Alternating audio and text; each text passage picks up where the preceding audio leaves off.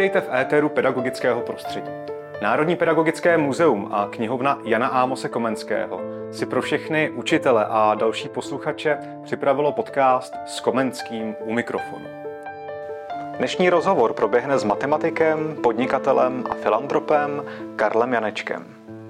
Pane Janečku, zdravím vás a vítám vás v Národním pedagogickém muzeu. Dobrý den. Dobrý den.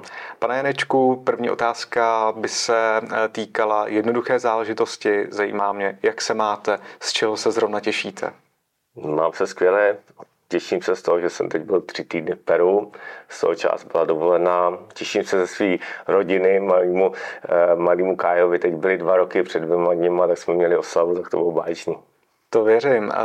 Tento podcast je o vzdělávání. Obecně také řešíme, řekněme, Komenského myšlenky. Zajímalo by mě, jakým způsobem ve vašem životě rezonuje vzdělávání. Co pro vás vzdělávání ve společnosti znamená? Pro mě vzdělávání je naprostý základ společnosti. Jeden, řekl bych, možná ze 2 ze 3 pilířů toho, abychom jako lidé vůbec mohli prosperovat, abychom mohli nadále existovat jako lidská společnost, protože jako lidská společnost jsme docela na hraně a vzdělání vůbec klíčem k tomu, aby vlastně nejen děti, ale i dospělí mohli pokročit ve svém životě. A v dnešní době vzdělání je prostě kritické důležitosti. Vy často tvrdíte, že jsme, řekněme, v určité křižovatce dějin. Takže právě vzdělávání by tomu mělo pomoci, že? Jednoznačně. A jak už jsem řekl, je to samozřejmě vzdělání dětí, naprosto klíčové, ale to je trochu střednědobý pohled, ale je to koneckonců vzdělání dospělých a to třeba ke schopnosti přemýšlet, ke kritickému myšlení. A vy osobně konkrétně děláte pro to vzdělávání co? Protože já, když jsem si vás pochopitelně studoval, tak jsem viděl opravdu celou škálu aktivit, tak kdybyste divákům prozradil ty konkrétní aktivity. Tak já osobně se vzděláním zabývám trochu i z teoretického hlediska, mi to zajímá, ale hlavně hlediska. Moje nadace Science 21 rozvíjí teorie myšlení, to je vlastně jeden z předmětů činnosti nadace, propojení myšlení a také pohybu, protože samozřejmě pohyb a myšlení jsou velmi spojité nádoby. Ano. Jedním z výstupů, už veřejných výstupů nadace Science 21 je právě matematická hra Matheso, která, si troufnu říci, že je úžasným nástrojem právě pro vzdělávání, pro rozvoj myšlení. Tato hra Matheso, kterou zmiňujete, tak tu jste vlastně popularizoval, řekněme, teď v Peru, že? Ano, je to tak. My jsme se rozhodli, protože ta hra má fantastický potenciál v tom, že nejen, že je to úžasný nástroj, ale také skvělé je, že to je hra, která se dá předložit dětem i bez vzdělání a bez učitele. Ano, ta hra je vlastně tak jednoduchá a zábavná, že děti nepotřebují kvalifikované špičkové učitele, jako například souskové metody, jako například Heineho metoda, ale takové metody potřebují kvalitního pedagoga. A u Matheso tady ta bariéra vůbec není. Tak my jsme se rozhodli to rozšířit vlastně v chudších zemích, v rozvojových zemích, v zemích, kde nemusí mít to nejlepší vzdělání. No a k tomu i natočit dokument. Takže já jsem vlastně teď byl v Peru, to byl takový první krok, kdy se točila první část dokumentu, kde jsem s Mathesem objížděl města v okolí Tarapota, což je region San Martín, region Peru. Jednak teda základní školy třeba v Tarapotu, ale i jeli jsme i do džungle, kde jsme vlastně domorodním lidem jim vlastně nabízet do toho hru. To je krásné. A jak byste srovnal, řekněme, to město, kde žijí děti peruánské, potom v okolí té džungle? Je tam viditelný rozdíl? Tak samozřejmě rozdíl je viditelný ve stylu života. V tom městě v Tarapotu jsme byli v pěkné škole, místní jako základní škola, ne nějak soukromá, elitní, ale vypadá opravdu skvěle. Já jsem byl překvapen, jak i vlastně z hlediska pohybu tam měli kvalitní hřiště. Velmi na mě zapůsobila. A ty děti měly uniformy, takže to bylo vidět, že to prostě nějakým způsobem systematicky funguje podle nějakých moderních metod. No a pak jsme byli v té džungli, no a tam ty prostě děti běhaly. Prostě džungla. Nebo džungle vlastně správně deštní prales. Takže to byl úplně jiný styl. No ale nicméně z hlediska přístupu k tomu Mathesu, tak já musím říct, že sám jsem překvapen, opakovaně překvapen, jak ta ta hra působí. Vlastně dětem je to potřeba vysvětlit, což trvá tak čtvrt hodiny, do 21 minut už jako to zvládají. No a pak prostě hrajou a jsou schopni to vydržet hodinu a půl a vlastně pak my musíme ty děti přerušit. Což je úplně super a to platilo jak pro tu základní školu v tom Tarapotu, kde byly děti, řekněme, od 7-8 let a třeba trošku starší 12 lety, tak ale i pro děti v té džungli, které to vzdělání úplně jiné. A já jako na to mám teorii, proč to tak je a myslím si, že to je i poučné, že by to mohlo fungovat pro jiné obory. No tak ji rozvejte tu teorii. No, tak já bych možná jenom na úvod řekl, že Matheso je hra na bázi principu Peksesa. Ale jenom to je jenom jeden z principů. To znamená, děti sbírají body tím, že hledají stejné obrázky. Akorát, že obrázky nejsou obrázky jako třeba měst, ale jsou to čísla, což na první pohled vypadá, že by nemělo být tak zajímavý, ale ty čísla mohou být dvoubarevná, některé jsou jednobarevná, některá dvoubarevná. A ta hra není pouze Pexeso v tom, že si člověk musí zapamatovat, kde je stejný obrázek, stejné barevné číslo, ale vlastně je tam zatím i logika, je zatím matematická logika, že dvě kartičky, třeba dvojka a trojka patří k sobě, pokud na druhé straně mají šestku, která je dvoubarevná, která má barvu dvojky a trojky. Jo, takže barevná šestka, která je červeno-oranžová, to znamená to dvojka, trojka. A vlastně hra funguje na bázi takzvané reverzní synestézie, kdy jsou propojení čísla barev. A teď co děti hrajou, že jim se vysvětlí, oni mají tabulku, měřítko a jim se vysvětlí, jaký číslo má barvičku, oni otočí tu šestku, kouknou se, jaký číslo mají a hledají to druhé. Je fascinující, pro mě fascinující, jak to děti baví a jak u toho vydrží. Mnohem víc, je to mnohem zajímavější než Pexeso. A moje teorie na to je, že vlastně děti mají pravidlo, jak si mají hrát s těmi barvičkami. Oni ani ty čísla nemusí znát, oni nemusí vidět 2x3 je 6, ale prostě mají spojené čísla s barvičkama. Teď to hledají na tom měřítku, to se naučí, to je poměrně jednoduchý. Teď jsou rádi, že to najdou a teď, když otočí to správné číslo, mají ten bod, tak je tam vlastně dvojitá odměna. Jedna je za tu paměť, že si něco zapamatovali, a druhá je za to, že to odvodili, že otáčeli to správné číslo. Ano, jak si představte, že na stole máme čísla od 1 do 6 a teď oni otočí jednu dvojku a pak vidí, že tam ta barevná šestka, tak hledají mezi trojkama. Jasně, jo? Ano. A jak jsem to pozoroval, tak jsem došel k tomu, že vlastně ta radost z té odměny na to, že otočili to správné číslo a mají ten bod, je ještě větší než z té paměti. Ty děti třeba ani úplně tak neřeší tolik, aby si to pamatovali, třeba ani nesledovali, se otáčeli ostatní, ale soustředili na to svoje. Takže tohle si myslím, že je takový dobrý poučení, jak najít metody, který rozvíjí mozek, jsou na přemýšlení, nejsou samozřejmě příliš složité, to dítě se nesmí utopit, to prostě hra s barvičkama, to je jednoduchý, a který tím pádem, když to dítě, anebo nejen dítě, prostě dospělý člověk, když to ten člověk odvodí správně, tak má ten bod. Já tady vidím naprosto komenského principy. Konec konců vy jste snad tuto hru také nazval jako matematika hrou, že? Já matematika hru, to je jedno z témat, nebo ano, to ale já spíš hovořím o tom, že takový upgrade škola hrou na 21. Protože já vím, že pokud vím, tak pan Komenský jeho heslo škola hrou o tom, že děti by se měly učit chápání historie všeho tím, že hrají divadelní hry. Takže tady vlastně to rozšíření, že to jsou ne divadelní hry, ale je to vlastně obecně hraní. Mimochodem ještě k těm divadelní hrám si myslím, že to je vlastně to heslo škola hrou nebo škola hrou na 21. je tak absolutně zásadní pro děti i pro dospělí. I třeba v tom principu právě, když by se děti měly učit historii. Já si pamatuju, jako dítě já jsem miloval matematiku, což je bohužel pro spoustu dětí matematika je zablokována, což je škoda, ale třeba jsem absolutně neměl rád věci jako dějepis. První přišlo, co se učit nazpamět nějaký letopočty, vůbec nedával smysl.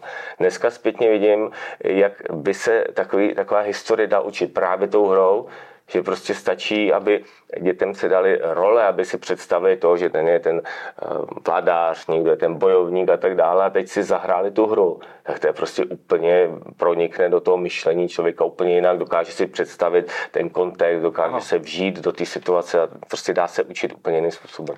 Já jsem kolikrát zaznamenal, že matematika je svým způsobem královna věd, protože v jistých a určitých analogiích se dá prostě protnout úplně s čímkoliv. A já si myslím, že i Komenský žil tímto způsobem, on jakožto vynikající filozof, přední filozof tehdy v globálu, pedagog, tak vlastně byl svým způsobem i matematik. Souhlasíte s tou myšlenkou, že vlastně matematika lze opravdu propojit skoro s každým vědním oborem? Ne, naprosto s ní souhlasím a dokonce já mám takovou teorii, že jsou nějaký několik základních principů našich životů, naší existence a jeden z nich je matematika, nebo možná obecně racionální myšlení, schopnost myšlení. A já vnímám, že matematika je taková vlastně jako kostra, pevná kostra naší existence. Všechno ostatně je proměnlivé. Ano, každý vědní obor, i ta fyzika, když v 19. století fyzici říkal, už jsme skoro na konci, když chybí pár poznatků, aby jsme uzavřeli komplex systém, který už je pevný. Vůbec ne, samozřejmě přišla teorie relativity, kvantová teorie a dneska víme, že to poznání je otevřené, že nikdy nebudeme schopni dosáhnout dokonalého poznání a já jsem přesvědčen o tom, že každá teorie, i ta nejlepší fyzikální teorie se v konečném důsledku ukáže jako nepřesná, že vždycky bude nějaké rozšíření, že to je prostě otevřený systém, že někde budeme schopni to ukončit. Ale jediná věc, která teda já vnímám, teda aspoň na tom lidském poznání neměná, je matematika.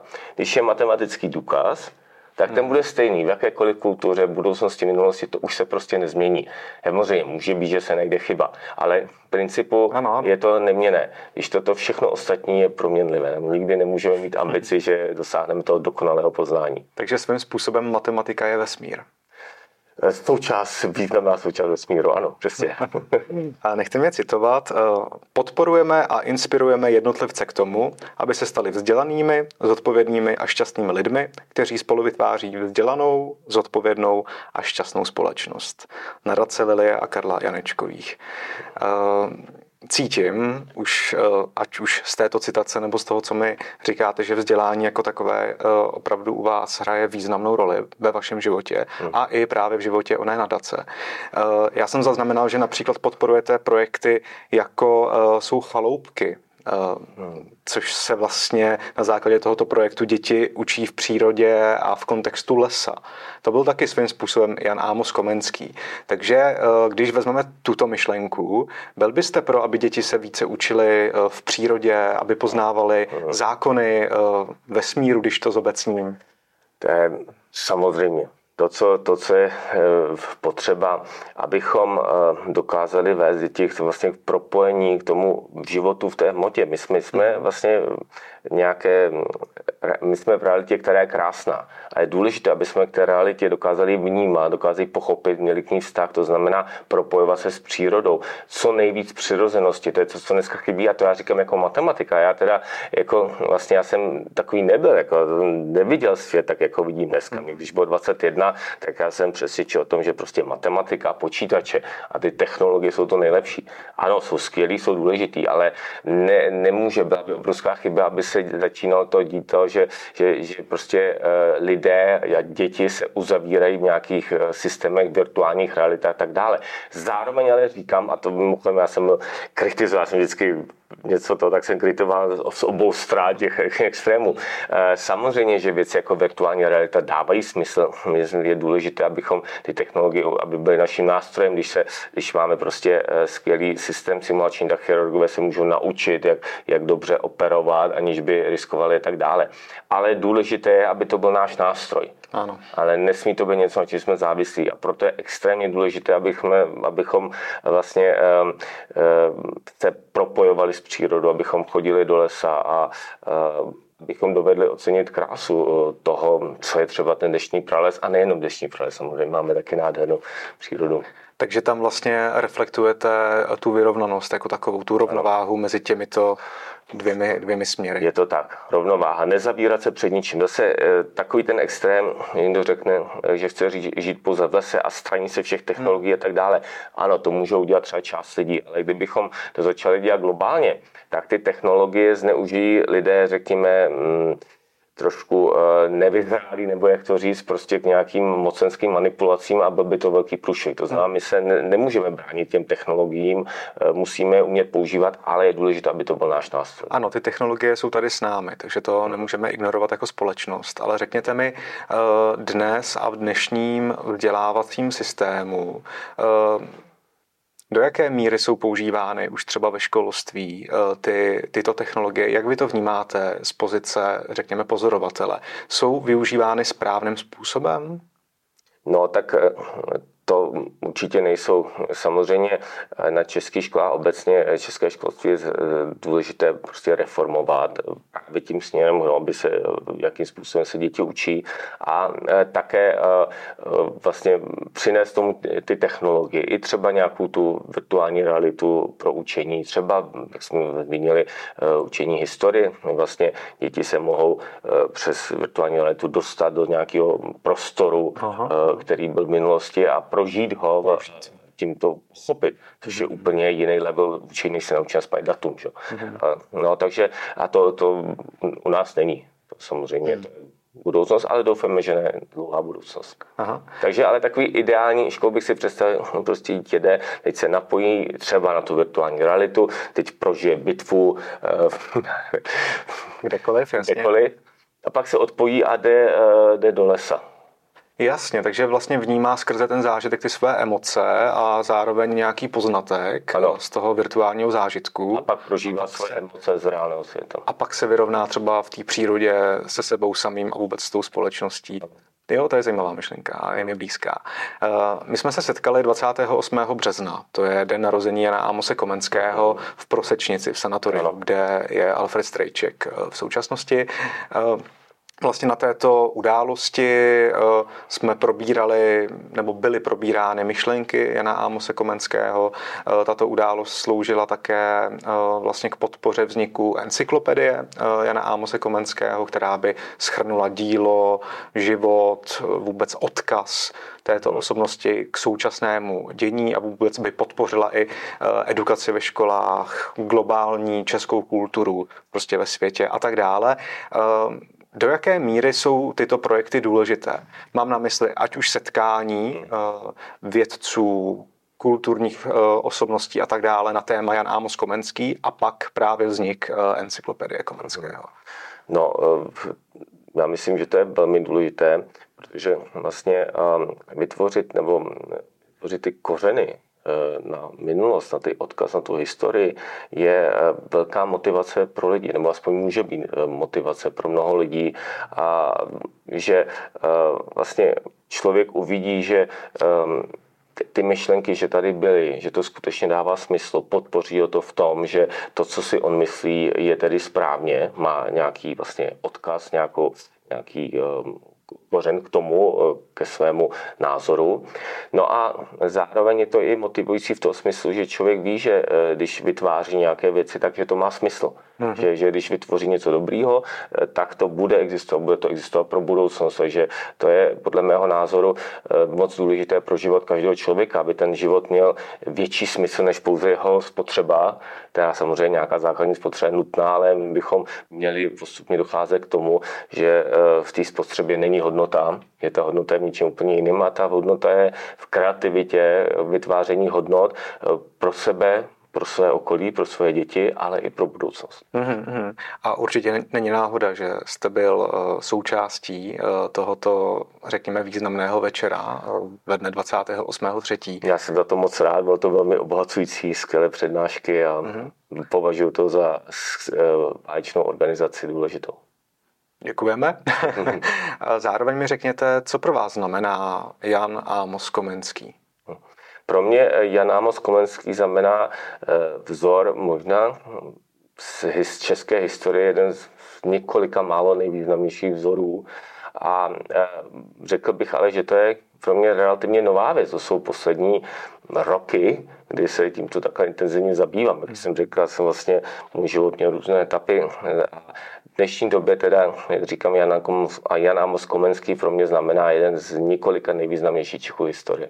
To je celkem fajn slyšet od osobnosti jako jste vy, která vlastně taky nějakým způsobem udává směr minimálně v kulturně industriálním prostředí, takže to velmi rád slyším. Jan Amos Komenský měl několik myšlenek a vy mluvíte o tom, že máte za sebou určité etapy svého života. Když se na to zpětně podíváte, na své etapy ve svém životě, dokázal vám jako ten odkaz toho Komenského pomoct? Nějaká myšlenka, nějaký princip jeho odkazu? Já myslím, že ten velmi, samozřejmě ten klasický odkaz, to škola hrou, tak to byla věc, na kterou jsem se zamýšlel vlastně dlouho. To jako jsem vnímal vždy ve svém životě, že vlastně člověk by se, vlastně to učení a ta lidská činnost by měla být něco, co člověka naplňuje. To je, řekl bych, jeden z nejdůležitějších principů našich životů, abychom hledali, abychom našli svoji životní náplň. To, co je náš princip nebo pro nás to nejvíc. No, takže tohle je myšlenka, která samozřejmě platí úplně univerzálně, měla by pro každého a pomohla i mě. To rád slyším a vlastně ta hra Matheso, kterou já v této souvislosti opravdu srovnávám s odkazem Komenského, protože tam ty principy prostě jednoduše vidím, tak jak vznikala konkrétně tato záležitost, kdy vás napoprvé napadlo, že byste mohl s tím jít ve? Hra je produkt nadace Science 21, já mám teda několik nadací, jedna z nich je nadace Karla Janečkova, která se také zabývá vzděláním, laskavostí například, pak je nadace Science 21, která děláte tu teorii myšlení a vlastně hra Matheso byl jakýsi systematický výstup na základě teorie myšlení. Propojování, což je vlastně jeden z těch principů, je právě, máme to výraz teorie surreality, ale to je vlastně propojení různých pohledů, takže třeba ty barvy a čísla, reverzní synestézie a takové věci. To znamená, a to úplně původní myšlenka byla to, že se můžou propojit čísla barvama, jak by se děti mohly učit, a pak jsme to rozvinuli jako týmovou práci během několika let. Je to otázka let a my jsme s tím vlastně na veřejnost jsme s tím začali před asi rokem. Vy sám jste byl, jestli se nemýlím, pedagogem na MatFizu, snad mezi lety 2007 a 2012, tak nějak jste přednášel. Jaká to byla pro vás role a jak jste ji tehdy vnímal a jak ji vnímáte dneska? Já jsem vlastně po skončení doktorátu matematiky jsem byl kratší dobu v Rakouské akademii věd, ale pak i právě díky úspěchu RSI jsem se rozhodl, že nemůžu být na dvou židlích, tak jsem se věnoval RSI, vrátil jsem se do Prahy, ale zároveň jsem nechtěl opustit celou tu akademickou a vědeckou část, tak jsem přednášel na MatFizu a to, co jsem přednášel, bylo vyloženě odborné kurzy ve klasické analýze a tak to bylo pro mě moc zajímavé, samozřejmě feedback od studentů, tak a to nebyla taková ta klasická, nebo ta pedagogická činnost škola hrou, to byla odborná vysokoškolská přednáška, takže tam ještě ty metody jsem úplně neuplatňoval. Rozumím, ale kdybyste je mohl uplatnit, tak jak by to vypadalo?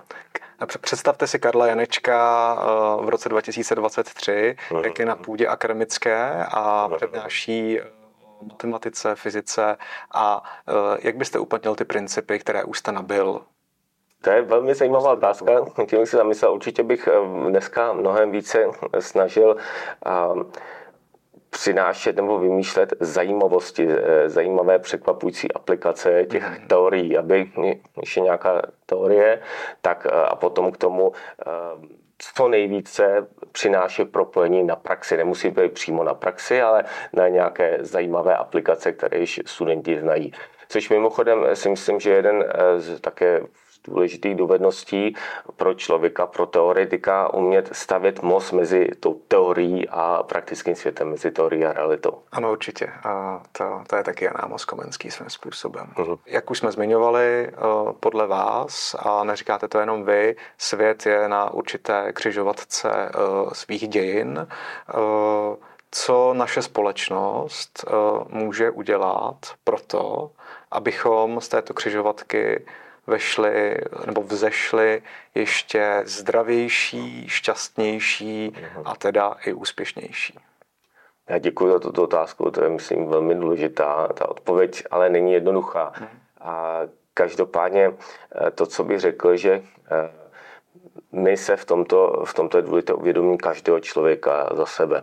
nespoléhat vlastně na vládu nebo na naše představitele, ale každý z nás za sebe by měl otevřít sobě principy, ty lidské hodnoty a takový ty jedním klíčem, spojícím klíčem těch hodnot je svoboda, lidská svoboda. A tu prostě si nesmíme nechat znevážit, pošlapat a my jsme vlastně v té poslední době, my jsme měli více příležitostí vidět, jak je křehká a jak opravdu ji můžeme ztratit a naposledy to byl situace kolem covidu, kterou tady nebudu otvírat, ale já jsem byl šíleným způsobem dehonestován za to, že jsem například mluvil, aktivně vystupoval proti systematicky nebo plošnému očkování dětí, ke kterému tady byla cesta proti nemoci, která je neohrožuje v podstatě. A to je jedna věc, že vlastně v žádném případě nemůžeme kvůli našim strachům riskovat zdraví našich dětí. A zároveň také, ale ten princip svobody je, že každý z nás musíme mít respekt k názoru toho druhého. To je naprosto zásadní. A ne se snažit potlačit ten rozdíl názor, i když s tím nesouhlasíme. A naopak zkoušet to, podívat se na svět s pohledem toho druhého člověka. Proč si to myslí? Proč je třeba z našeho pohledu ten názor, ten špatný názor, tak extrémní? Ano, ale zkusit se podívat z pohledu toho druhého člověka a nějakou diskuzí dojít k něčemu, vlastně k tomu jádru problému, jádru nesouladu a mnohem více se pochopit. To je naprostý základ. Místo toho teda, abychom stavěli bariéry, abychom se jako lidé rozdělovali a odsuzovali jeden druhého, tak naopak musíme se snažit naslouchat jeden druhému.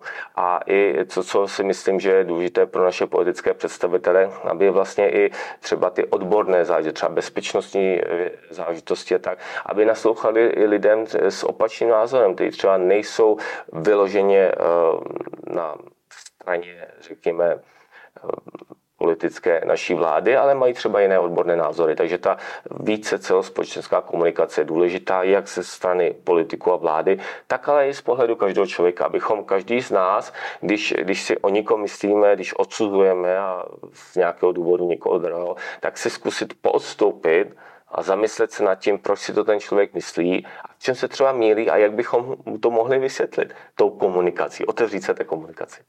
Takže suma sumárum vše vychází především z nás a našich osobních rozhodnutí. Ano, je to tak. Tak snad lidstvo půjde kupředu i s číslem 21. Ano, tak to je taková krásná hra, ale to číslo skutečně má výjimečné matematické vlastnosti, jako třeba také číslo 73, 21 pro číslo, je to hezky propojené. A já myslím, že ten náš svět je velmi zajímavý, super fun, zábavný. Já jsem vlastně překvapivě s tím, jak poznávám víc, nebo jak člověk dorůstá a postupně dospívá, tak vnímám se čím dál tím lépe, což je super, ale jak říká, jsme na té křižovatce dějin. A pokud nedojdeme jako významná část lidí tomu uvědomění, toho potřeby vzájemného respektu a sjednocení, tak bychom skončili špatně. Ale ta šance je obrovská. Díky tomu, jaké máme technologie, my jsme vlastně poprvé v historii lidstva jsme v situaci, kdy všichni můžeme žít relativně v pohodě z hlediska těch základních hodnot Maslowovy pyramidy potřeb. Ano, to můžeme, díky tomu, že máme technologie. To nikdy v historii nebylo možné. Historie vždy, aby elita lidí mohla žít v luxusu, tak ta drtivá většina musela prostě být dřít na ně. A to dneska není potřeba, takže zkusme to propojit tu naši společnost. Je to příležitost. Je to unikátní, jedinečná a jediná příležitost. Děkuji za rozhovor a mějte se moc hezky. Děkuji. Děkujeme všem, kdo posloucháte podcast S Komenským u mikrofonu, který si také můžete poslechnout v podcastových aplikacích, na webu npmk.cz nebo můžete rovnou zhlédnout video na YouTube s obrazem. Pokud budete podcast sdílet na vašich sociálních sítích, pomůžete tím do naší společnosti šířit Komenského odkaz. A o to nám jde. Moc vám děkujeme za přízeň.